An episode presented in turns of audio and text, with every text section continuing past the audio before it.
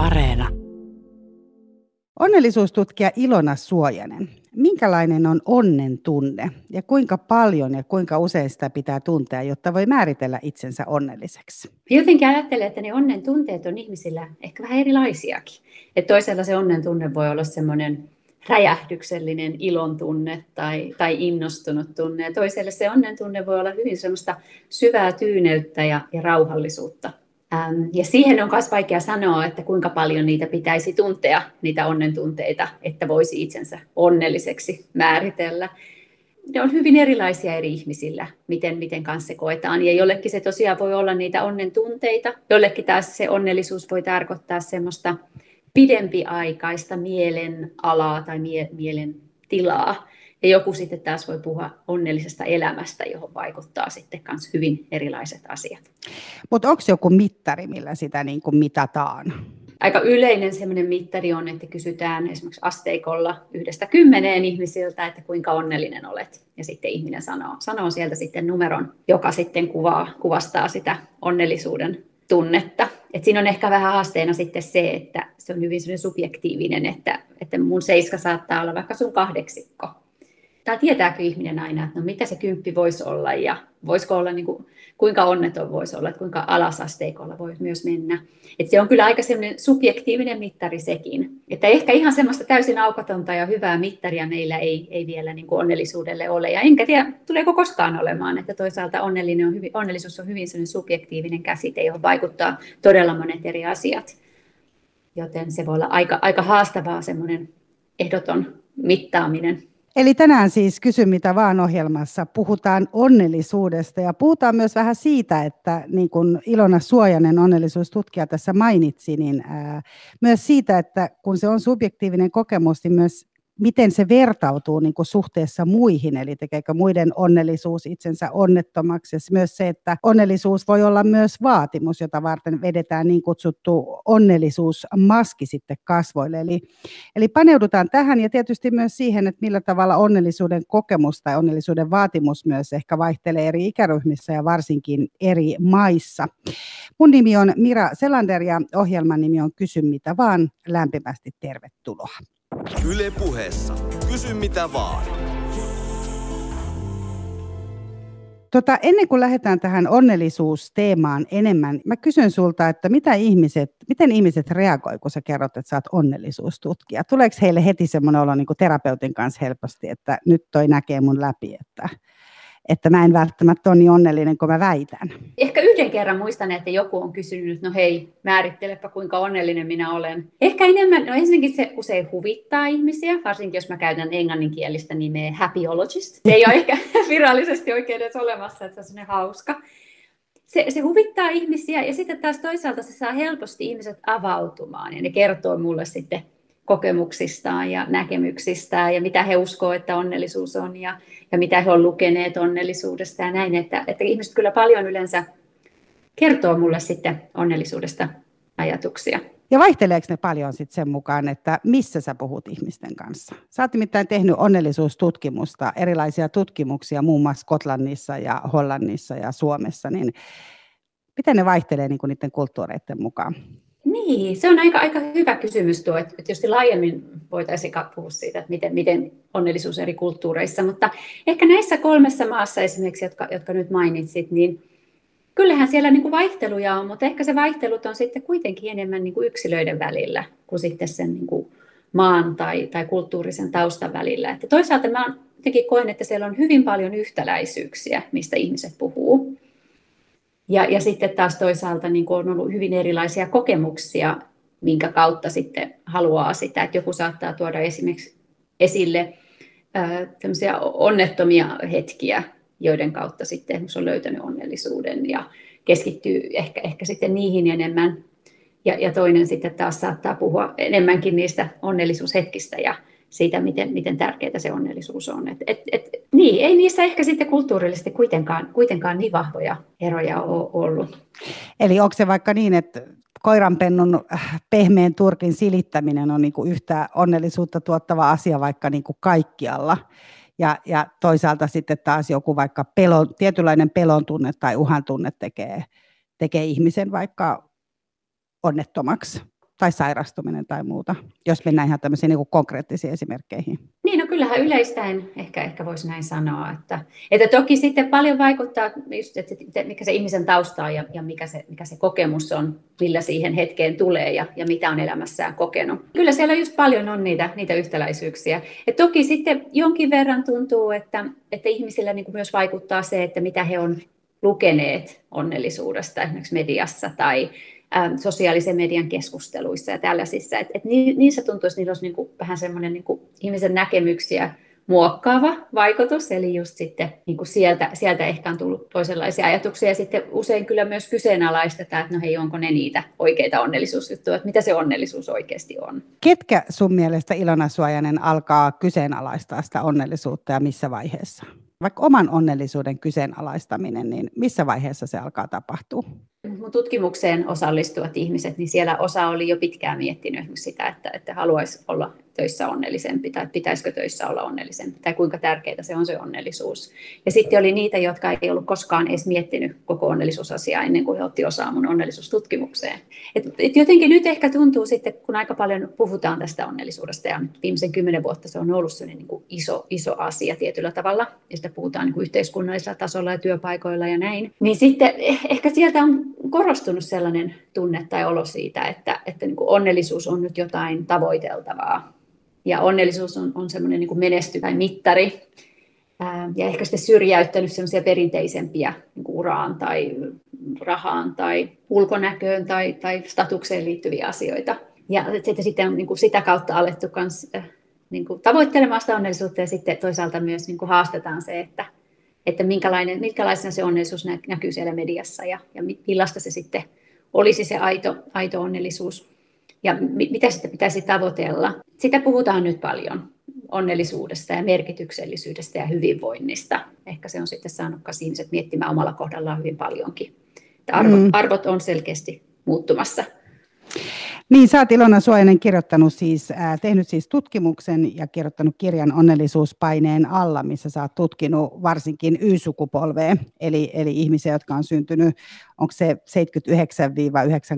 muistaakseni tällä aikajanalla, eli on tuolta kaksivitosista äh, 42-vuotiaisiin. Millä tavalla se onnellisuus näyttäytyy siis jos ajatellaan vaikka mediassa, niin mitkä ne on ne asiat, mitkä, millä tavalla se niin kuin näyttäytyy heidän elämässään? Eli mitä kohti he lähtee pyrkiä, mitä he näkevät, mitä heidän pitää lähteä hakemaan? No se onkin aika jännä, että et tosiaan tämä, ryhmä, jota, jota tutkin, he alkoivat puhua yhä enemmän siitä myös, että ei, ei pelkästään niin kuin somessa ja ystävien kanssa keskustelussa ja mediassa, vaan että he vahvemmin ja vahvemmin koki, että heidän pitäisi olla onnellisia työ, työ, siellä työpaikalla. Ja sitten kun ajatellaan, niin kuin, että kun mä kysyin heiltä, että, no, että keskustellaanko tästä ja onko niin kuin kehityskeskusteluissa tai niin kuin työhönottohaastattelussa tai, tai näistä, että onko niistä ollut puhetta, että onko teille sanottu, että hei, että, että sun pitäisi nyt olla onnellisempi tai onnellisen näköinen tai, tai me halutaan onnellisia työntekijöitä, niin koskaan se ei ollut noussut keskustelun aiheeksi. Mutta he koki kuitenkin kauhean vahvasti, että siellä olisi sellainen niin kuin vaatimus ja paine, että heidän pitäisi olla onnellisia. Ja sitten kun he ei ole aina onnellisia, niin heidän pitäisi sitten esittää onnellista. Et siellä on niin kuin selvästi nousemassa sellainen niin kuin ajatus siitä, että ollakseni hyvä työntekijä, ollakseni täydellinen työntekijä, minun pitää myös olla onnellinen. Ensin mä ajattelin, että mä en ota tätä, mä en edes kuuntele tätä, että jätän sen niin sivuun, että mä haluan keskittyä vaan siihen onnellisuuteen, mikä heistä tekee onnellisen. Mutta sitten se, se alkoi niin kuin sen verran toistumaan siellä, että mä totesin, että se on aika, aika tärkeä asia käsitellä. Ja että me tiedostetaan ja ymmärretään se, että sitten se onnellisuus ei käänny itseään vastaan tällaisen paineen, paineen kautta. Sä mainitsit tuossa kirjassa kuitenkin se, että se onnellisuus on tavallaan yksi vaatimus tavallaan hyvän vartalon ja, ja niin kuin rahan ja tällaisten rinnalla. Ei nyt ehkä ihan sanasta sanaa, mutta niin kuin kiteytettynä se, että et, ja tavallaan, niin kuin, että se on niiden rinnalla. Sitä ajatellaan, että jos sä oot hyvän näköinen ja sulla on rahaa ja sä oot terve ja hyvä kunto, niin niin sitä kautta sä tuut onnelliseksi. Eli tavallaan se ei olekaan se päämäärä, vaan se on siinä niin kuin rinnalla. Erillinen asiako. Joo, kyllä, kyllä niin kuin vähän, vähän tota just, ja just sitten, että se onnellisuus, että se ei olisi niin kuin se pelkästään se päätavoite, vaan että tietyllä tavalla sen onnellisuuden kautta sitten päästäisiin johonkin haluttavaan tulokseen, eli just siihen huippuuraan tai niin kuin hyvään parisuhteeseen tai vahvoihin niin kuin ystävyyssuhteisiin, isoon sosiaaliseen verkostoon. Että se, niin kuin se onnellisuus olisi se keino. Sekin on jännä, että toisaalta niin kuin tavoitellaan sitä onnellisuutta itseään, mutta sitten toisaalta taas mietitään, että kunhan olen onnellinen ja näytän onnelliselta, niin sitten kaikilla muillakin niin kuin elämän alueilla olisi menestynyt kun on kuitenkin niin kuin myös tutkittu sitä, että jos ihminen on hyvän näköinen ja tietyn ikäinen ja muuta, niin se helpottaa häntä työnsaannissa esimerkiksi. Niin tämä on niin kuin vähän samanlainen vaatimus nyt sun tutkimuksen mukaan, että, että kun sä olet onnellinen tai ainakin näytät siltä. Koska eikö siinä ole kysymys nimenomaan siitä, että, että ihmiset niin kuin todella puhu siitä, että he, he ei välttämättä koe itseään onnelliseksi, mutta että se vaatimus on niin kova, että he on sitten vaikka niin kuin yksin jossain työpaikan vessassa, jotta ei muut näe, että he onkin onnettomia. Kyllä joo, eli he koki, että sitten kun heillä oli tämmöisiä onnettomia päiviä, mitä meillä varmasti ihan melkein, melkein kaikilla on, toki ei, ei mulla, ei ole, mulla ei ole ikinä, mutta muilla ehkä, joo. niin. Niin sitten he koki, että heidän pitää peittää se, että he ei halunneet, että työkavereille tulisi sellainen kuva, että he on aina sellaisia, tai että se on se, niin kuin se teidän todellinen identiteettinsä tai näin. Että he tosiaan koki, että sitten he ei mennyt lounaille mukaan tai vetäytyi niin kuin työhuoneeseen ja, ja näin, että vetäytyi eroon. Ja sitten he tosiaan puhuu sitä semmoisesta, just se ajatus siitä, että, että se ei riitä, että me ollaan onnellisia ehkä siellä sisällä ja omassa elämässä ja näin, vaan että sitten sen onnellisuuden pitäisi jotenkin näkyä ulospäin sillä lailla, että muutkin ihmiset ymmärtäisivät, että nyt tämä on onnellisuutta ja nyt minä olen niin kuin onnellinen. Siellä oli myös tämmöisiä, että ei saa liikaa näyttää sitä jotain onnellisuutta. Yksi, yksi haastateltava hiero käsiään, kun hän innostui ja sitten jotkut työkaverit tähän kommentoi, että no tässä nyt ollaan innostuttu työasia että se meni niin kuin liian yli ja sitten taas toisaalta, että jotenkin pitäisi näkyä se onnellisuus. Että se on hirveän, se on jotenkin aika vaikea näille niin kuin vastaajillekin siihen sanoa, että miltä se oikeasti näyttää, mutta aika paljon siellä korostui semmoinen niin kuin ekstroverttikäyttäytyminen tässä niin kuin onnellisuuden ulospäin näkymisestä. Että rupatellaan, hymyillään, heitetään vitsiä, vähän nauretaan. Semmoinen niin kuin hyvin sosiaalinen käyttäytyminen, mikä niin kuin viittasi sitten siihen, että, että oli onnellinen. Ja sitten just ajatus siitä, että kun se, jos se on sen sisäänpäin ja vetäydytään, niin sitten se olisi, että ihminen olisi niin kuin onneton. Että tosiaan sitten aina välillä tuli just tämä onnellisuusnaamio, että koettiin, että pitää se sitten vetää siihen kasvoille ja sillä, sitä kautta sitten todistella, että, että hyvin menee ja onnellisia ollaan ja täydellisiä työntekijöitä ja kaikkea, vaikka sitten siellä taustalla oli hyvin monenlaisia tunteita, niin kuin ihan normaalisti meillä ihmisillä elämässä on. Niin, se on aika mielenkiintoista myös se, että jotenkin äh, kun miettii tätä, niin miettii, että aika usein semmoiset niin kuin, onnen hetket ja onnen kokemukset voi olla A, aika intimejä, että nehän voi tapahtua aika semmoisissa niin kuin, äh, yllättävissä paikoissa, että sä voit niinku tyyliin silittää tai tiedätkö, niinku tiskata tai, tai niinku ihan mitä, että et, tavallaan että sellainen paikka, missä sulle ei ole sitä vaatimusta, niin sä voit yhtäkkiä kokea itsesi niinku tosi onnelliseksi. Ja usein se on oikeasti helposti aika niinku intiimi asia, ainakin suomalaisena. Meneekö siinä se onnellisuus ja semmoinen niinku sosiaalisuuden vaade jotenkin niinku myös sekaisin? Että on tavallaan semmoinen niinku sosiaalisuusnaamio, jota on nyt sitten ruvettu pitää niinku hirveän onnellisena. Vähän semmoinen niinku amerikkalainen meininki, jos näin voisi sanoa. Joo, toi on kyllä hyvä, hyvä huomio ja vähän niin kuin näkisin siinä kyllä paljon samaa, just semmoista amerikkalaista ulospäin. Ja sitten just se tosiaan se sosiaalisuus, että se on ihan, ihan totta, että sosiaalisessa mediassa, jos jaetaan onnellisuuteen liittyviä kuvia, niin yleensä siihen liittyy just se, että siinä on ihmisiä kuvassa helposti. Että jotenkin niin kuin sitä kautta sitten yritetään vahvistaa sitä mielikuvaa siitä, että olen onnellinen, tässä on ihmisiä ympärillä, olemme yhdessä onnellisia. Koska se onnellisuus tosiaan voi tulla niissä hyvinkin yllättävissä ja hämmentävän arkisissa tai ihan oudoissakin tilanteissa me saatetaan niin kuin tunnistaa ja huomata, että, että, että ollaan onnellisia. Ja jotenkin se on minusta tosi hienoa, että, että kun me ei oikein edes tiedetä, mikä kaikki meidät voi tehdä onnelliseksi ja miten se voi muuttua esimerkiksi elämän aikana ja mistä erilaisista onnellisuushetkistä me löydämme itsemme. Ja sitten tosiaan, että kaikista niistä, niin ei niitä pysty välttämättä, ei niistä pysty ottaa välttämättä kuvia tai ei niitä pysty selittämään kellekään. Mutta ehkä tärkeintä, tai tärkeintä mun mielestä onkin just se, että sitten ne itse tunnistaisi ja sanoisi, että tämä on mulle onnellinen, onnellinen asia tai mulle onnellisuutta tuottava hetki. Tämä on minun onnellisuuteni ja vain sillä on tietyllä tavalla merkitystä, että se on minun onnellisuushetkeni, riippumatta sitten siitä, että pystynkö sitä todistelemaan tai näyttämään muille ihmisille. Toisaalta mä mietin myös tätä, että, että kyllähän niin kuin yksi onnellisuutta suuresti tuottava asia voi olla myös se, että sulla on siinä niitä ihmisiä, myös se, että sä saat kontaktin johonkin, sä tuut nähdyksi ja kuulluksi ja hyväksytyksi joko itselleen tai muiden kanssa. Et se on myös niin kuin tärkeä asia, mutta se on taas kuitenkin taas niin kuin kuulostaa piirun verran, verran erilaiselta kuin se, että sä oot isossa porukassa sosiaalisessa mediassa niin kuin kädessä. Ja sitten taas vielä mietin sitä, että kun täällä Maria esimerkiksi kysyy, että, että, miksi ihmisen pitää olla onnellinen tai pitääkö ihmisen olla onnellinen, niin, niin mitä se niin kuin on, että onko se semmoista niin kuin euforiaa, mihin me niin kuin, mikä on aika uuvuttavaa kuitenkin niin kuin loppupeleissä, se euforian tunne versus sitten semmoinen niin perustyytyväisyys, joka voi syntyä vaikka siitä, että ei kolota aamulla. Joo, tässä oli hyviä pointteja, siis tosiaan ihan, ihan jatkuvasti erilaiset onnellisuustutkimukset ja samoin mun omat onnellisuustutkimukseni korostaa sitä, kuinka suuri merkitys muilla ihmisillä on meidän onnellisuudelle. Eli se olisi niin kuin yksi selkeimmistä, tärkeimmistä onnellisuustekijöistä. Eli sinänsä siis ilman muuta niitä onnellisuushetkiä voidaan ja koetaankin tosi usein muiden ihmisten kanssa. Et mitä enemmän me voitaisiin panostaa semmoisiin niin aitoihin, hyviin, kestäviin ihmissuhteisiin, niin se on niin kuin yksi keino, miten me voitaisiin vahvistaa ja tukea meidän onnellisuuttamme nyt ja, ja, ja sitten jatkossakin. Että et oli kyllä tosi tärkeä huomio. Mutta se on niin kuin hyvä kysymys, että pitääkö meidän olla onnellisia. Et nykyaikana tuntuu monessa hetkessä usein, kun just sitä mediaa lukee ja kirjallisuutta, joka kertoo vahvasti, että olet oman onnesi seppä ja tee itsestäsi onnellinen, ota onni omiin käsiisi niin siellä tulee kauhean vahvasti semmoinen, että pitää olla onnellinen ja sitten pitää itse tehdä sille asialle jotain. Ja mä kyllä olen ihan jäänyt sitä mieltä, että ei, ei kaikkien pidä olla onnellisia. Jos joku ei halua olla onnellinen, niin ei todellakaan tarvi. Että if you don't like it, don't buy it. Musta se on niin semmoinen aika, aika hyvä, hyvä ohjeistus siinä, että voi olla hyvin erilaisia niin kuin, tavoitteita tai toiveita tai tärkeitä asioita ihmisillä elämässä. Jos se onnellisuus ei ole niitä, niin se on ihan, että ei sen tarvi olla.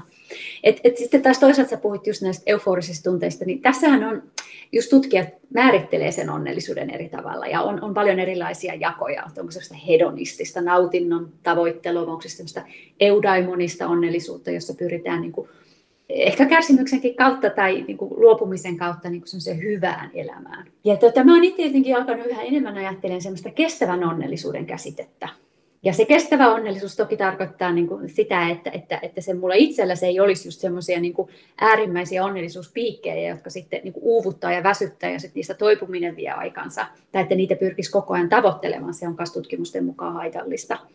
Tai sitten sille, että, että mun onnellisuuteni niin kuin tuhoisi muiden elämää siinä ympärillä tai loukkaisi muita. Ja sitten toisaalta se kestävä onnellisuus tietysti siinä mielessä, että myös tulevilla sukupolvilla olisi mahdollisuutta olla onnellinen. Et se voi olla toisaalta se voi olla kokemus semmoisia niin onnellisuuspiikkejä ja sitten semmoista hyvää tyytyväisyyttä.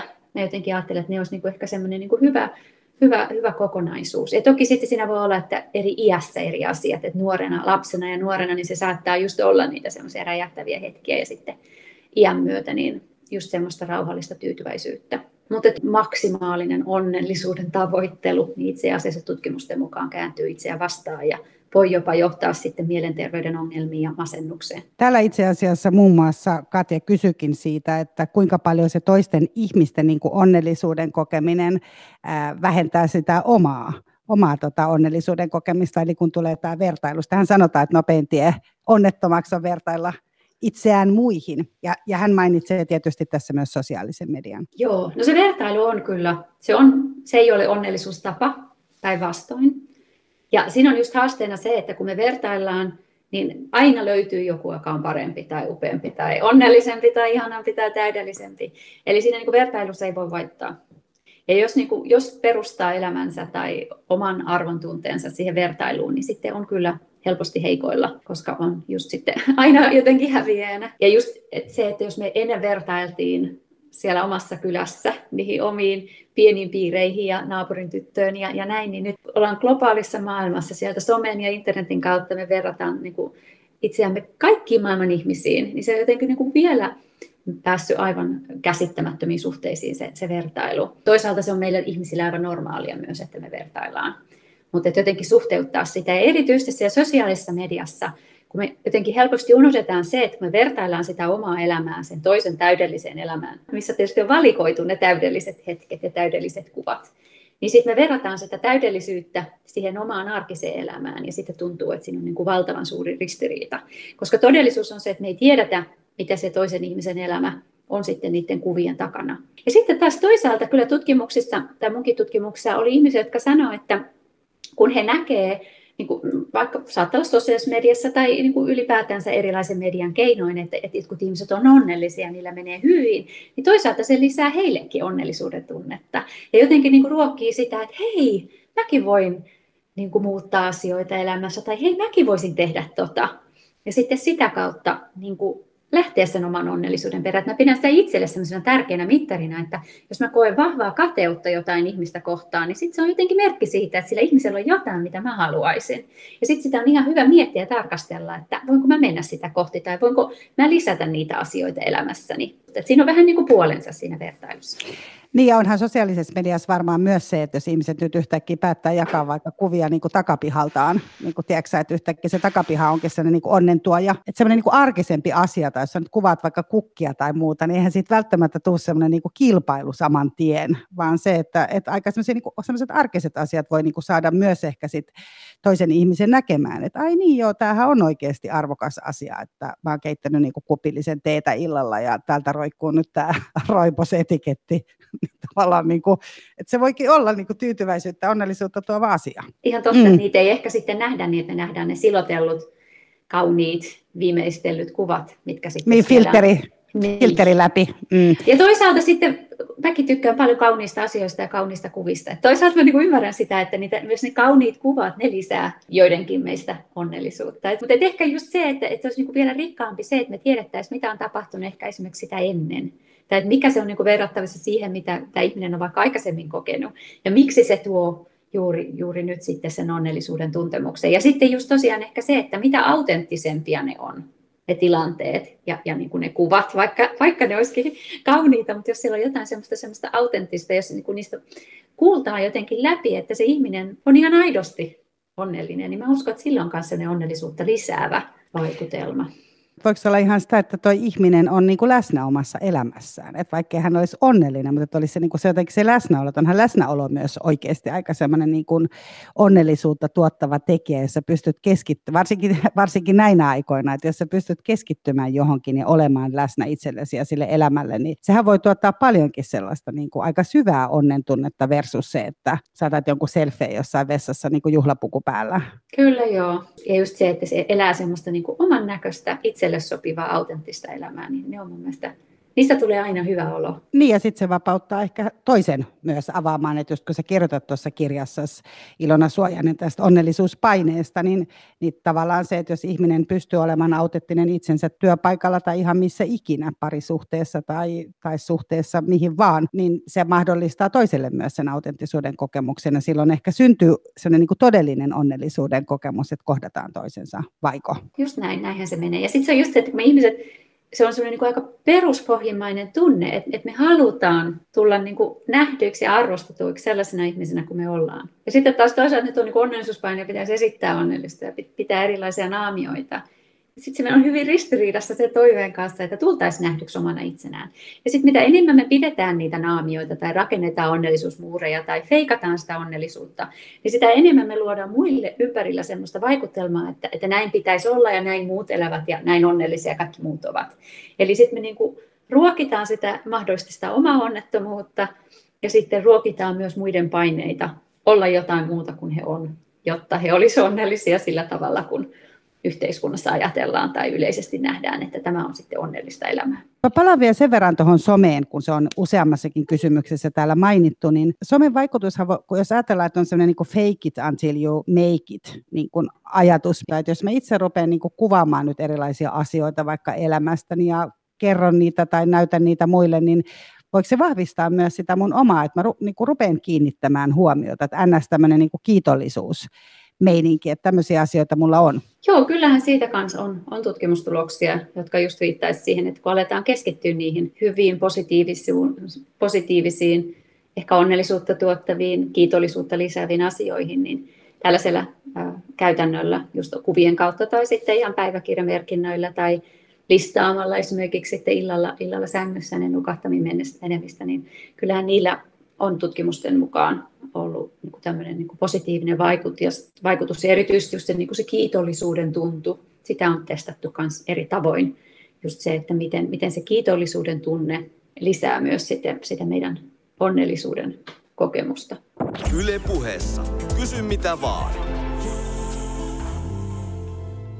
Yksi semmoinen aika iso trendi tänä päivänä on kuitenkin se, että kun pitää pyrkiä siihen onnellisuuteen, niin siihen onnellisuuteen pyritään hirveästi sellaisten, niin kuin sun pitää meditoida ja joogata ja syödä tietyllä tavalla ja, ja pitää itsestäsi huolta ja hankkia itsellesi mahdollisimman paljon omaa aikaa. Ja eikö se olisi tunnu niin kuin tutkijana Ilona Suojanen joskus, että tämä on semmoinen niin kuin, joku juoni, millä meidät on niin kuin, tiedätkö, laitettu laitettu vaan toimimaan, että, että sen sijaan, että ihmiset vaikka lukisivat kirjoja tai lähtisivät tapaamaan mummoa tai tekisivät jotain sellaisia asioita, niin ihmiset istuu niin kuin kehittämässä itseään ja se on jotenkin niin kuin yleisesti tosi hyväksytty asia, että, että niin kuin suoritetaan vaikka sitä mielenrauhaa, mikä ei välttämättä oikeasti tuukaan sit sillä suorittamisella. Sen sijaan, että katsoisi taivasta tai merta, niin ollaan siellä niin kuin, tiedätkö, Insight Timerin kanssa istumassa ja mittaillaan sitä ja tehdäänkö se, mitä on käsketty nyt jossain taas tällä kertaa?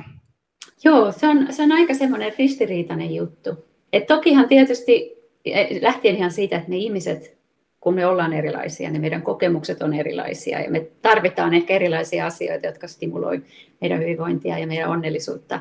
Niin senkin takia on vähän niin kuin vaikea että mä itsekin pyrin välttämään, että mä sanoisin kymmentä kohtaa tai edes viittä kohtaa, että toimin näin, niin olet onnellinen, koska mä en usko, että se menee niin. Musta se on paljon moninaisempi ja hankalampi ja vaikeampi asia ja toisaalta upeampi asia se onnellisuus, kun että siihen voisi semmoisia niin neuvoja ja käskyjä antaa. Siinä on niin kuin huolestuttavia piirteitä. Siis toisaalta haluan sen sanoa, että minusta on tärkeää, että me puhutaan vihdoinkin jostain muusta asioista kuin vaan niin kuin tuloksesta ja ja niin kuin rahan tekemisestä ja bruttokansantuotteesta, että oikeasti puhutaan myös niistä muista asioista. Puhutaan hyvinvoinnista, onnellisuudesta, merkityksellisyydestä. Mutta sitten siinä on niin kuin ehkä haasteena se, että, että kun jotenkin on myös sitten vahvistunut aika paljon tämmöinen niin kuin uusliberalistinen ajattelu semmoisista vapaista, onnellisista yksilöistä, jotka vaan menevät ja tekevät itsestään onnellisen ja elämästään upeaan. Et se on niin hyvin vahvasti siirtynyt sitten tänne onnellisuusajatteluunkin. Ja just kaikki kirjallisuus tukee mun mielestä vahvasti tätä, jos katsoo monia niin onnellisuusaiheisia kirjoja, että just, että minä teen itsestäni onnellisen. Se on yksilön harteilla, yksilön vaatimus, yksilö ainoastaan voi niin kuin omaan onnellisuutensa vaikuttaa. Eli aletaan hirveästi työstää sitä omaa onnellisuutta. Siinä on tietysti haasteena se, että tosiaan unohdetaan ne muut ihmiset. Ja kun just vähän aika sitten puhuttiin, että muut ihmiset on yksi tärkeimmistä onnellisuutta lisäävistä asioista. Niin sitten se on ristiriidassa se, että yhtäkkiä me käännytään sinne omaan napaan ja mitataan monin eri tavoin, että kuinka onnellinen minä tänään olen ja kuinka onnellinen voisin olla. Eli sitten saattaa just etäännyttää meitä niistä, niistä muista ihmisistä. Ja sitten toisaalta siellä on se, että kun se onnellisuus se on niin moninainen asia ja siihen vaikuttaa niin monet asiat ja me tullaan niin kuin tähän elämään kaikki niin erilaisilla korteilla. Ja sitten me pelataan meidän elämä eri korteilla ja saadaan kortteja, menetään kortteja ja miten ne kortit toimii yhdessä ja niin edespäin. Siis on jotenkin kohtuuttoman väärin osoittaa yksilöä sormella ja sanoa, että sinä olet vastuussa ja sinä voit kaikkeen vaikuttaa. Jos et ole onnellinen, niin sinä olet itse epäonnistunut. Et ole tehnyt tarpeeksi. Että se ei, ei mene niin. Et siinä on niin paljon sellaisia ristiriitoja, jotka on mun niin kuin huolestuttavia ja pelottavia jotenkin miettiä, että kuinka me jäädään yksin me ihmiset, kun me niin kuin liikaa vaan sitten sitä omaa napaa ja semmoista vääränlaista ehkä ajattelua sen onnellisuuden ympärille ruokitaan. Ja aika paljon myös niin ehkä just nimenomaan niitä vaatimuksia. Että tavallaan, että totta kai se mielenrauhan löytäminen on hyvä asia ja se, että osaa olla itsensä kanssa ja saa kontaktin itsensä ja on hyvässä kunnossa ja syö terveellisesti. Ei se, eihän nämä ihmiselle huonoa tee nämä asiat. Mutta nimenomaan se, että kun siitäkin tulee vaatimus tai se, että jos sä nyt syöt niin maitosuklaata tumman suklaan sijaan tai et ole meditoinut tänään tai muuta vastaavaa, niin just se, että sä et sitten niin ole hyvä yksilö, niin aika onnettomaksihan siitä myös tulee. Plus, että silloinhan siitä tipahtaa kokonaan se mun ymmärtääkseni onnellisuuteen vahvasti vaikuttava tekijä, eli muiden ihmisten auttaminen. Sehän on kaikissa tutkimuksissa se, että kun sä autat muita ihmisiä, niin se auttaa myös sua itseäsi. Joo, ellei, ellei, tämäkin, ellei tämäkin ole joku juoni. niin.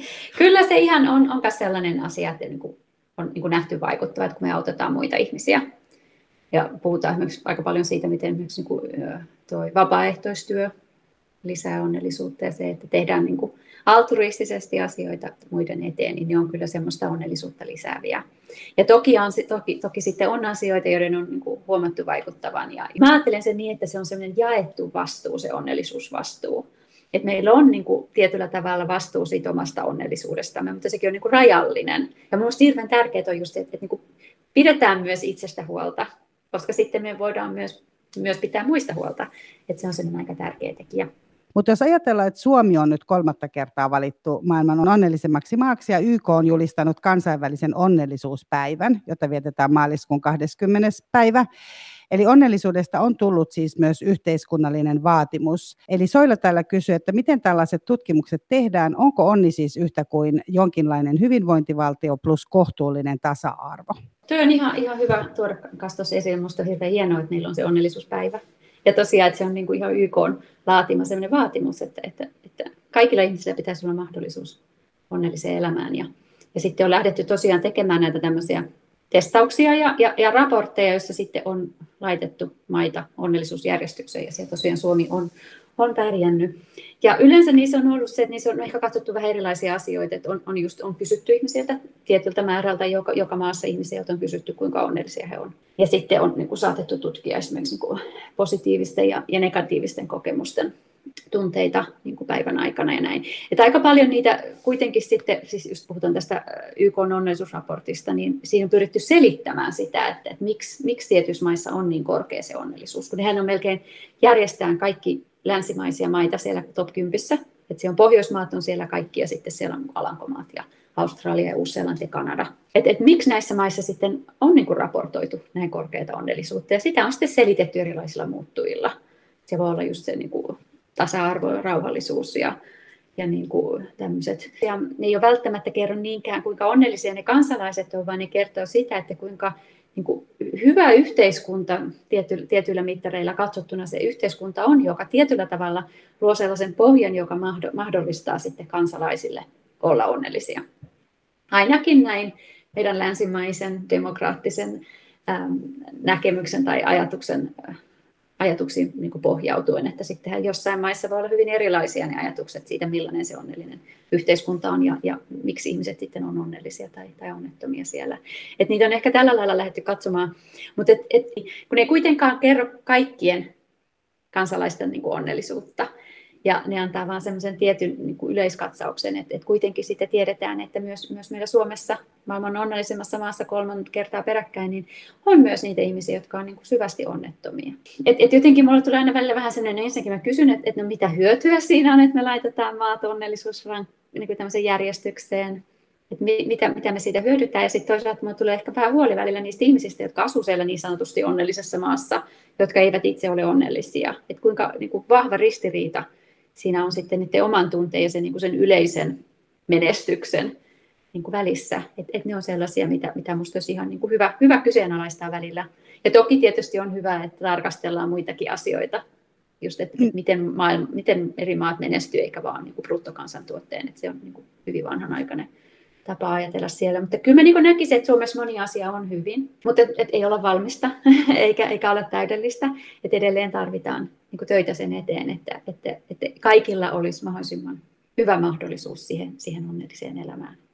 Ja sitten kun ollaan niin eri lähtökohdissa ja eri tilanteissa, niin sekin on aika mielenkiintoista, että, että sitten välttämättä ne ihmiset, joiden me ajatellaan, että kaikkien mittareiden tai onnellisuustulosten mukaan elävät täydellistä elämää, heidän siis pitäisi olla onnellisia, niin voi olla hyvinkin onnettomia. Ja voi hyvinkin vahvasti kokea, että mulla on kaikki, niin kuin, mitä voi ihmisellä olla, ja mä oon silti onneton. Ja sitten taas joku ihminen, joka kaikkien mittareiden mukaan pitäisi olla onneton, on vaikka sairautta, yksinäisyyttä, köyhyyttä, mitä tahansa tällaisia, niin voi hyvinkin kokea semmoista vahvaa, syvää onnellisuutta. Eli tämäkin on siinä minusta hirveän mielenkiintoinen, että, että, että se on jotenkin niin kompleksinen se asia, se onnellisuus, että siihen vaikuttaa moni juttu.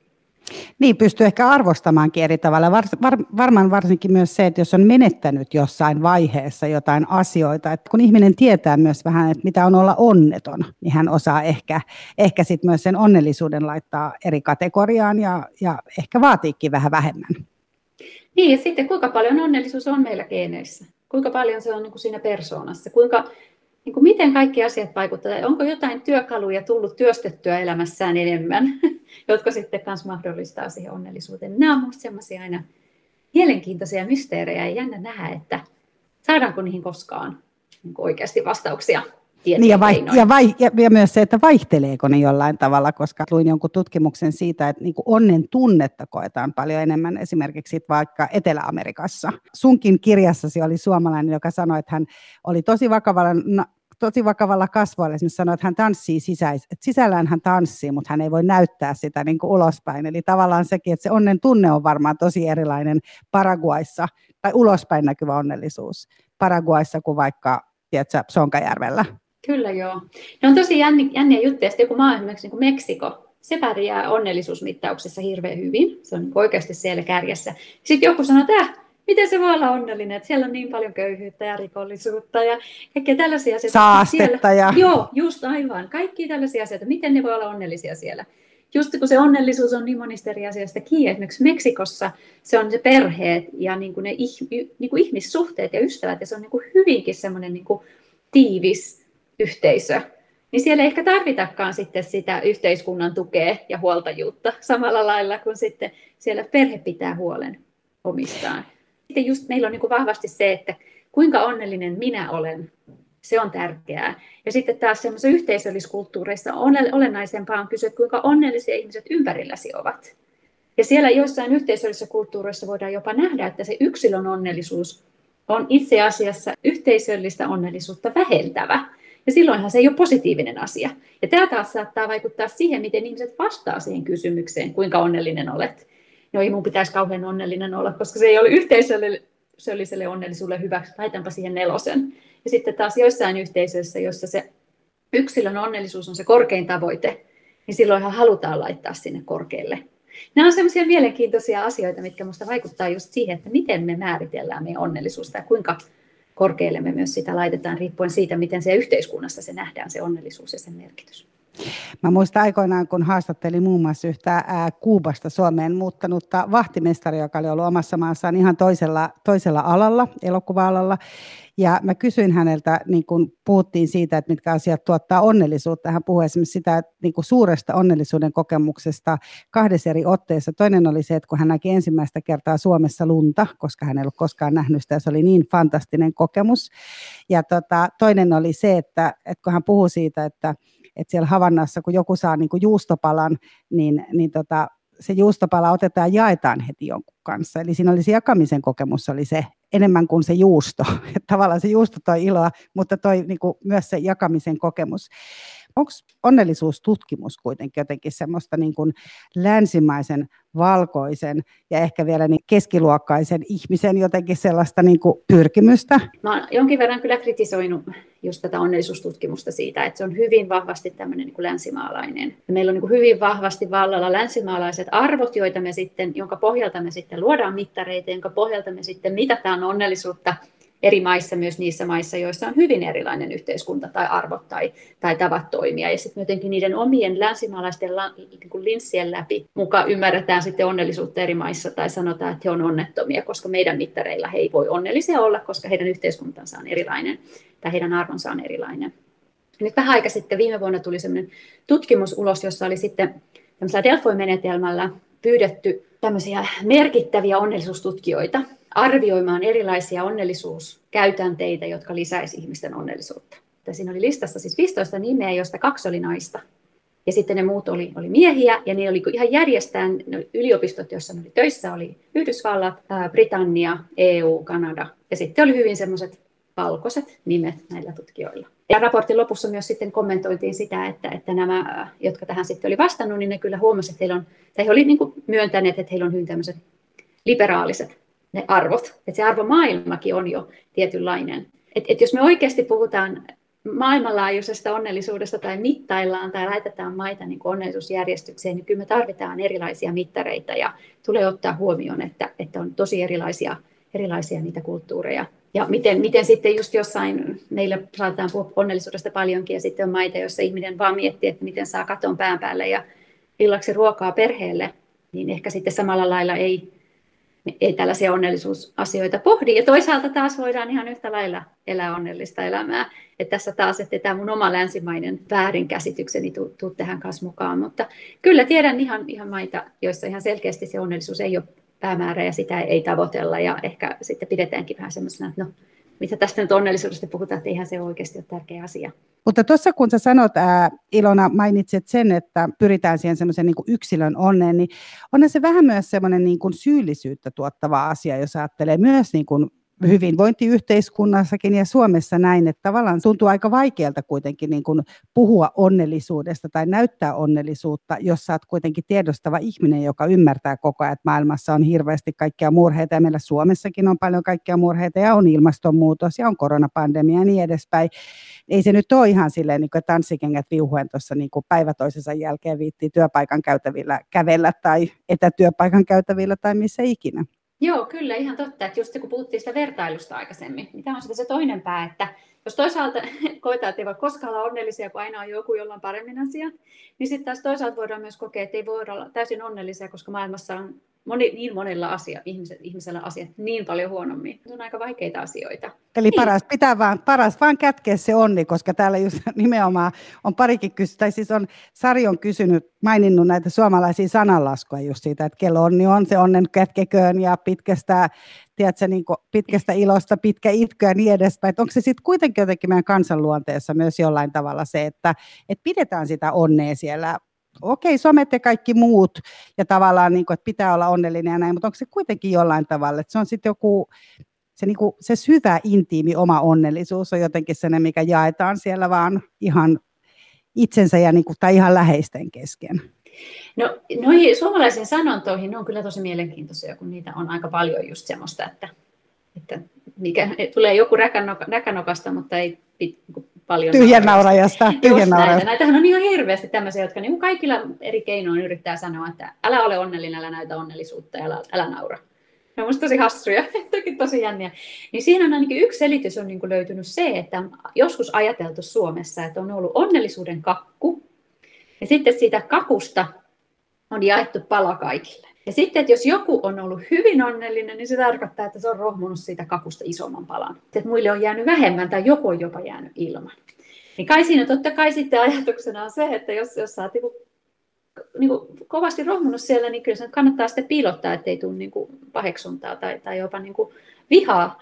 Mutta tota, kyllä sitä voitaisiin niin kuin oikeasti laajentaa sitä onnellisuutta, että eipä se nyt sillä lailla lopu, että mun onnellisuuteni niin kuin ei ole sulta pois ja toisin päin. Mutta toki sitten taas tässä sitä kestävän onnellisuuden käsitettä haluaisin jotenkin niin kuin tuoda, että, että kyllähän se, kun mitä useampi maailmassa on onnellinen, niin sitä useampi maailmassa on onnellinen, että se niin kuin ruokkii, ruokkii sitä hyvinvointia ja onnellisuutta. Ja sitten taas mitä enemmän on pahoinvointia, mitä enemmän ihmiset voi maailmalla huonosti, niin kyllä se vaikuttaa meidän kaikkien onnellisuuteen. Tämä on kuitenkin niin semmoinen yhtenäinen tämä, tämä meidän maailma, ja ilmasto on niin kuin hyvä esimerkki siitä, mutta sitten, sitten muutenkin. Ja sitten joskus niin kuin aina itsekin pitää ihan oikeasti niin kuin tiedostaen jättää lukematta uutiset. Mä yritän esimerkiksi viikonloppuisena välttää niitä. Että mä en lukisi, kuinka kurjaa ja kamalaa on ja kuinka huonosti voidaan. Ja, ja jotenkin mä koen, että mä, mä en pystyisi edes tekemään tätä työtäni, jos mä niin kuin aina vaan keskittyisin niin negatiivisiin uutisiin, mitä uutiset nyt vaan on aika paljon täynnä. Että jotenkin se, se uuvuttaa, se vie toivon. Hyvä itseään välillä sitten suojella. Että kuitenkin elää niin kuin realistisesti tässä yhteiskunnassa ja olla niin kuin tietoinen, mitä tapahtuu, mutta sitten kuitenkin suojella sitä niin kuin omaa onnellisuutta ja antaa itselleen lupa ja oikeus kokea sitä onnellisuutta, vaikka maailmassa tapahtuisi kamalia asioita ympärillä, joihin, joihin ei ole vaikutusta itselle tai joihin ei voi vaikuttaa. Yle puheessa. Kysy mitä vaan. Ilona Suojanen, tutkija, onnellisuustutkija, joka on siis tänään Kysy mitä vaan ohjelmassa vieraana ja tehdään tätä parhaillaan tälleen etänä Hollannista Suomeen tai tota Delfistä Helsinkiin. Koronapandemia on varmasti niin kuin saanut meidät miettimään aika paljon niin kuin niitä meidän, meille onnea tuottavia asioita ja myös niin kuin epäonnea tuottavia asioita. Eli ihmiset on tehnyt myös elämässään muutoksia. Rakentavat kesämökkejä, ostavat tontteja ja muuttavat Lappiin ja, ja mitä sitten ikinä. Eli ihmiset on niin kuin ryhtynyt myös toimeen. Mutta sitten Pyry mainitsee täällä sen, että tämä koronapandemia on saanut kuitenkin myös paljon aikaan sitä, että, että ihmiset riitelee somessa tai riitelee eri paikoissa ja jotenkin hänelle on syntynyt käsitys kuitenkin myös siitä, että, että tavallaan ne semmoiset keskiluokkaiset, onnellisena pidetyt ihmiset voi olla tosi aktiivisia ja jotenkin niin kuin ärhäköitä siitä, että onhan maskit kasvoilla tai miksei saada rokotteita tai niin, että hän mainitsee sitä, että tuoksi turvattomuus, tavallaan tämmöinen joku niin kuin koronapandemian tuoma yhtäkkinen niin kuin turvattomuus, niin tuoko se jotenkin sellaista niin kuin vihasuutta ja onnettomana olemista, vaikka itse olisikin niin kuin näin, olisi kuitenkin niin kuin turvassa pohjimmiltaan? Niin, no, tämä on tosi jännä, jännä asia. Just se turvallisuuden ja onnellisuuden yhteys. Ja se on sellainen, mitä mä oon nyt sitten viimeksi ja tällä hetkellä tutkin. Tutkit. Ja se on, se on mun mielestä sellainen, mitä niin kuin ihan jotenkin, jotenkin niin kuin, totta kai itsestään selvää turvallisuus on tärkeä osa onnellisuuttamme, mutta ei siitä puhuta, eikä sitä olisi niin, kuin niin paljon, paljon tutkittu. Että se pidetään itsestään selvänä, mutta sitten liian vähän tutkimusta on mun mielestä kohdistettu siihen. Ja se on varmaan just sellainen iso tekijä tässä koronassa. Ehkä se tuo myös esille sen, että mikä on sitä semmoista niin kuin konkreettista turvallisuutta ja mikä on sitä koettua turvallisuutta. Että vaikka me periaatteessa oltaisiin niin fyysisesti ihan turvassa tällä hetkellä, niin sitten kaikki se, se epävarmuus ja se niin kuin kontrollin tuntu, mikä meiltä on niin kuin viety pois, niin se on sitten, mä uskon, että silloin on ollut aika iso vaikutus meidän turvattomuuteen tai turvallisuuden tuntuun ja sitten myös siihen meidän, meidän niin kuin onnellisuuteen. Et, et me on, ihmiset, me ollaan niin kuin helposti Suomessakin niin kuin vuosia saatettu jo suunnitella eteenpäin elämää ja ajateltu, että näin säännö menee, mulla on kontrollia, mulla on mahdollisuus vaikuttaa. Ja sitten yhtäkkiä kaikki muuttuu ja, ja niin kuin mitään ei voi suunnitella, minkään varaan ei oikein, tai tuntuu, että ehkä ettei oikein voi laskea, kun ei tiedä, mitä tapahtuu. Tosiaan se on mahdollistanut sen, että ihmisillä on ehkä kirkastunut, mitkä asiat tekee onnelliseksi, joko sitten niiden puuttumisen tai, tai että niitä ei pysty tavoittamaan tai saavuttaa, vaikka joku matkustaminen. Tai sitten toisaalta niin kuin sen kautta, että mitä he kokee, että heillä on, ja heillä on ollut mahdollisuus pysähtyä siihen omaan elämään ja katsoa kaikkea sitä, mikä on, ja kuinka onnelliseksi ihan tavallinen arki esimerkiksi tekee, tai se aika oman, oman perheen kanssa. Ja sitten taas toisin, toisin se on iskenyt hyvin vahvasti, ja heiltä on saattanut mennä niin kuin, työt ja kaikki kodit ihmissuhteet, kodit, näin, että et, et, et, et moni on jäänyt yksin ja, ja näin, että se on niin kuin hyvin erilainen, erilainen se kokemus. Ja sitten se just, että miten eri lailla me ihmiset sitten reagoidaan siihen, että, tullaanko me sinne ää, someen, ja tullaanko me vihasina, tullaanko me taistelemaan, tullaanko me purkamaan sitä sillä tavalla vai pyritäänkö me sitten rakentamaan jotakin. Sen enempää tai tutkimatta, mutta että siinä on myös niin kuin sitä kontrollin tuntua, mitä just pyritään sillä, että yritetään vaikuttaa niihin ihmisiin ja huudetaan maskeista ja muista mä jotenkin ajattelen, että sellainen niin kuin hyvä asia, mitä voisi tulla tästä koronasta, että jotenkin me on niin kuin tajuttu se, että kuinka hirveän tärkeitä ne muut ihmiset meille on, että niin kuin sitten entisestään niin kuin pystyttäisiin tukemaan sitä, että, että meillä olisi ne sosiaaliset verkostot ja että niin kuin yhteiskuntakin pyrkisi siihen, siihen tukemaan ja, ja just sitä, että muilla ihmisillä on merkitys siihen onnellisuuteen. Et ehkä sitten joskus me lähdetään sitä purkamaan ihan väärin keinoin ja tavoin, just riitelemällä. Me voitaisiin ehkä myös puhua siitä, että kuinka me kaivataan niitä muita ihmisiä ja kuinka, kuinka tärkeitä ne meille on. Että.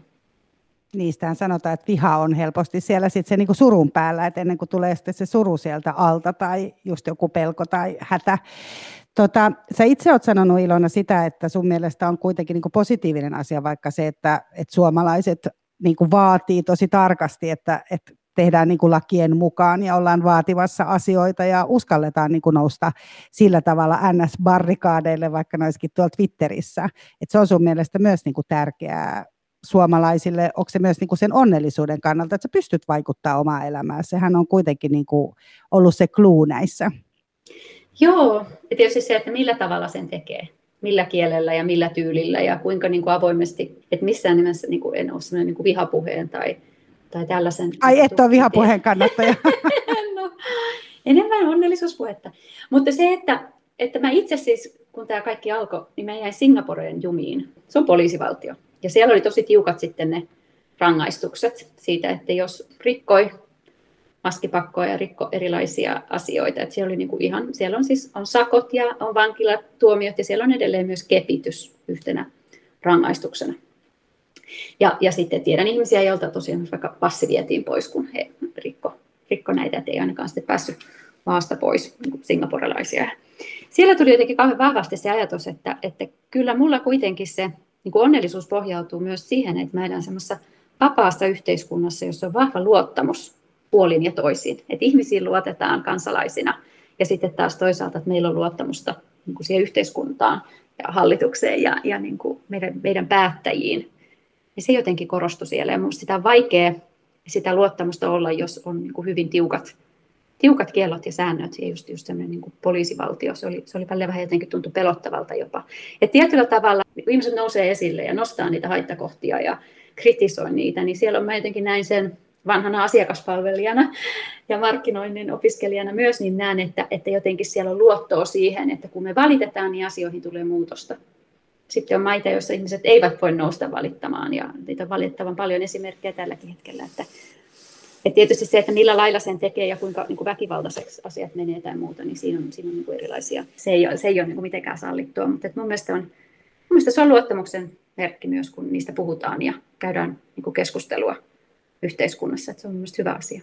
Otan vielä tämän ikäasian esiin. Eli luin myös tutkimusta siitä, että, että ihmiset on, sehän on, siitä on niin puhuttukin, että ihmiset on niin aika tyytyväisiä sille 50 jälkeen. Eli, eli siinä vaiheessa ihan kokemuksen syvällä rinta-äänellä voin täältä sanoa, että sitten alkaa vähän rauhoittua ja, ja on niin rauhaa, rauhaa olla niin ehkä itsessä ja vähemmän niitä vaatimuksia. Mutta semmoinen, mikä oli minusta mielenkiintoinen, tämä oli tilastokeskuksen tilastokeskuksen jostain sivuilta luin vuonna 2011 tehty tutkimus esimerkiksi siitä, että ihmiset, jotka oli nimenomaan tätä Y-sukupolvea ja heillä on lapsia, niin, niin he olivat aika onnettomia, eli, eli tavallaan niin kuin ne lapsettomat ihmiset oli onnellisempia kuin ne, kenellä oli lapsia, mutta sitten mitä vanhemmaksi tuut, niin tavallaan ne lapset toisivat paljon enemmän onnea. Ja sitten loppu, sillä jotenkin niin kuin se idea oli se, että sit kun sä oot yli niin kuin jossain 40 tietämillä tai sen, sen niin kuin päälle, niin, niin tavallaan ne lapset onkin sellainen asia, joka tuottaa sulle sen onnen. Sitten taas ne, kenellä ei ollut esimerkiksi jälkikasvua, niin koki itsensä aika onnettomiksi. Eli tavallaan mä mietin, että onko tämä sellainen niin kiteytys myös siitä, että jotta sä, kun sä käyt, jos on lapsia, jos on ihminen haluaa lapsia ja on niitä saanut. Eli tota, niin onko tämä myös jotenkin se, että täytyy niin kuin ihmisen muistaa se, että siihen liittyy aika paljon, että A on paljon vastuuta ja on sellaisia niin kuin vaikeitakin asioita, että on ne yöheräämiset ja hoitamiset ja huolet ja tiedätkö, korvatulehdukset ja niin edespäin, mutta että lopussa se voi, tai siis kun enää eteenpäin, niin se voi kuitenkin alkaa helpottaa, että se että voisiko se olla Ilona Suojanen myös jonkunlainen kiteytys siitä, että mitä onni on, koska kyllähän se niistä vaikeistakin vuosista, mitkä tilastoja mukaan vaikeat vuodet, niin niissä on paljon semmoisia niin lyhyempiä onnenhetkiä, vaikkei ne olisi semmoista niin kuin jatkuvaa tyytyväisyyden tilaa. Eri ikäiset lapset roikkuu kädessä ja ei ole koskaan aikaa vaikka nukkua riittävästi tai keskittyä omiin töihin tai ystäviin tai parisuhteeseen. Joo, se on hirveän mielenkiintoista ja just se, että että miten eri tutkimustulokset tukee ihan erilaisia niin kuin, asioita ja just, että jotkut, että ne on kaikkein onnettomimmillaan siinä niin kuin ruuhkavuosina ja sitten, että on U-käyrä, että lapsena ollaan onnellisia ja sitten ollaan onnettomia siellä ruuhkavuosien aikana ja sitten taas kun vanhemmaksi tullaan, niin noustaan sinne niin kuin onnellisuuskäyrän korkealle. Ja sitten jossain sanotaan, että, no, ne, että lapset tuo onnellisuutta, jossain, että lapset, lapsettomat ovat onnellisempia. Ja se, on niin kuin, se on tosi vaikea, totta kai riippuu just vahvasti siitä, että mitä halusi ja mitä toivoo. Ja, mutta se siinä on myös huomioitava se, että millainen, onko se niin kuin lapsiystävällinen maa, onko siellä esimerkiksi tuet, vanhempien vapaat ja kaikki tällaista, miten niin kuin yhteiskunta tukee esimerkiksi näitä. Ja hyvin, hyvin niin kuin erilaisia asioita, mitkä, mitkä siihen varmasti vaikuttaa. Ja sitten toisaalta just se, että, että kuinka kauaskatsoisesti pystytään sitä, jos katsot, voidaanko ajatella, että nyt mä oon onneton, mutta tulevaisuudessa tämä niin kuin johtaa onnellisuuteen. Ehkä sekin on vähän sellainen niin kuin haastava jotenkin, että kuitenkin se onnellisuus koetaan aina siinä hetkessä. Että se on niin kuin vaikea kokea sitä niin kuin onnellisuutta siellä tulevassa, kun se ei ole vielä, vielä tapahtunut. Ja tämäkin on mun mielestä just osaltaan tukea sitä, että siihen onnelliseen elämään kuuluu monenlaiset erilaiset tunteet ja vaiheet. Ja kun on niitä rankkoja aikoja, niin yksi sellainen asia, mikä siellä voi auttaa, on just ajatella sitä, että tulevaisuudessa asiat voivat olla paremmin ja niin kuin voin tästä selvitä ja voin, voin olla, olla onnellinen taas. Et samoin itse mietin samalla tavalla kuin että sinä, että tietenkin mä koen, että mitä enemmän mä oon tullut ikään, mitä enemmän mä oon alkanut ymmärtää itseäni, elää enemmän niin kuin semmoista oman näköistä elämää ja löytänyt niin kuin onnellisuuteni tästä onnellisuudesta tai työskentelystä tämän kanssa, niin sitä enemmän niin kuin se oma onnellisuus on myös lisääntynyt. Ja sitten taas toisaalta ehkä ne odotukset ja vaatimukset on erilaisia kuin ne oli joskus nuorena siihen, mitä se, mitä se, niin se onnellisuus on. Niin ja se tässä haastattelussa on varmaan käynyt tosiaan selville, että se, selvästi se onnellisuus ja onnellisuuden kokemus ja onnellisuuden vaatimukset, niin ne selvästi myös tosiaan vaihtelee. Että joku sellainen asia, mikä onnellisuus on varmaan ollut aika niin kuin ns-höpsö-asia jossain niin kuin aikaisemmissa sukupolvissa, että eihän onnellisuus ollut se iso iso vanhempien tai edes isovanhempien niin kuin illallispöytäpuheenaihe varmasti. Et jos mä ajattelen ihan jo 10-12 vuotta sitten, kun mä aloin onnellisuutta tutkimaan ensin, niin ihmisiä nauratti se ihan kauheasti. Että onnellisuutta, että mitä se on sellaista ja nyt sille ei naura enää kukaan. Ne arvot on muuttumassa ihan selkeästi. Ja sitten nyt vaan toisaalta toivon kovasti, että se ei sitten tosiaan johda siihen, että se kääntyy itseään vastaan, vaan just enemmän rohkeammin sitten ihmiset tunnusta, niin kuin tunnistelemaan ja löytämään sitä, sitä semmoista omaa, omaa autenttista onnellisuutta ja sitten toisaalta, että kannettaisiin se vastuu myös sieltä meidän läheisten ja muiden ihmisten onnellisuudesta. Niin se olisi mun mielestä semmoinen tärkeä. Ja nämä oli varmaan nyt Ilona Suojanen sun ohjeesi tähän onnellisuuteen, koska sä mainitsitkin, että sä et mitään viiden kohdan, viiden kohdan niin kuin, tota, listaa halua edes kertoa. Niin, tuli tuonne kahden kohdan. Kahden, kahden kohdan. Eli, eli nämä oli siis Ilona Suojasen kaksi pointtia onnellisuuteen liittyen. Ja kysy mitä vaan oli tässä tällä kertaa. Eli Mira Sander sanoo teille kiitos ja moi. Me tavataan taas viikon päästä. Ja mä muistutan teitä siitä, että että Yle Areenasta löytyy siis ohjelman kaikki jaksot, ja jos sieltä klikkaatte sitä suosikkipainiketta, niin sitten teillä aina tulee myös sieltä se uusi jakso kuunneltavaksi, eli toimikaa näin, jos siltä tuntuu. Pitäkää huolta itsestänne ja olkaa sillä tavalla onnellisia, kun itsestänne hyvältä tuntuu. Kiitos ja ciao. Yle puheessa. Kysy mitä vaan.